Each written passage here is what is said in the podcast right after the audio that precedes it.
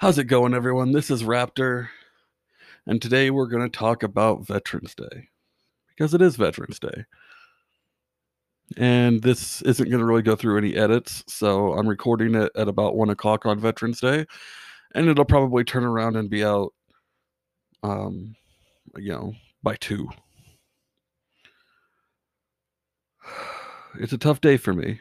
Um, I was a veteran, am a veteran, I guess. Um, I don't look upon that time in my life with very fond memories. Um, I don't think that there was anything truly valuable that I accomplished. And I have a fairly negative outlook on the use of the military in general. But there's something that always bugged me, and I've hammered Republicans and Democrats about this for a long time. And today, libertarians, it's your turn. Because I open up my news feed and Facebook and Twitter, and all I see is today's Veterans Day. We should honor them by bringing the troops home and ending foreign wars. Now, I agree that we should bring the troops home and end foreign wars. But how dare you? This is a day where our nation collectively takes a moment to stop and remember people who died fighting in its cause. We may not like that cause, certainly. Um, but these are people who willingly signed up, and one could argue if they hadn't, there would have been a draft. And I know I'm going to get the ANCAP edge lords who are going to come in here and make all their arguments because they don't understand how human civilization actually works.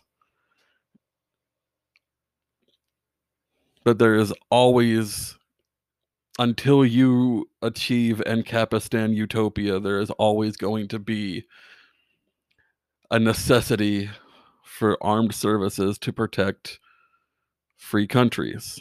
And the hope is uh, that that is all that they do, and that you don't see them going and playing cowboy throughout the world. But make no mistake, even when they are playing cowboy throughout the world, they are also keeping you safe from invasion. No one attacks America because they know the end result. It's it's not difficult. Our forces are arguably the best top to bottom. And the only militaries that you could really make a great case for saying that they're better man to man uh, we have a lot more money and a lot more men, so they would still lose as well. But this is not the day to politicize veterans. It's not the day to politicize the military. It's the day that you take a moment and stop and say, Thank you for preventing other nations from invading and making my current lack of freedom worse. And I always actually get pissed about this because Republicans and Democrats will make a huge deal about you know, so and so doesn't respect the military because they said such and such, and our troops deserve better, all while they are admittingly sending them into war zones that we have no business being in. But this isn't the day. This is a day that we remember sacrifices. And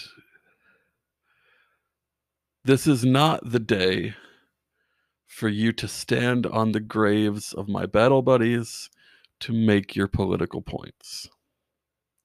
Even if that political point is that we should have less of these graves. I agree with the message, but you are not helping your cause by politicizing our pain today. And this is also Memorial Day as well. It's not the day for this.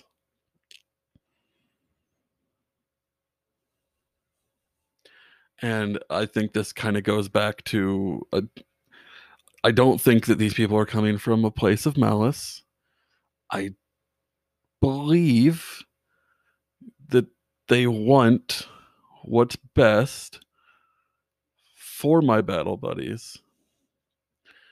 But you need to understand that how you go about saying things and when you go about saying things is just as important in human communication as the things that you say. So, not today. I'll see you guys later.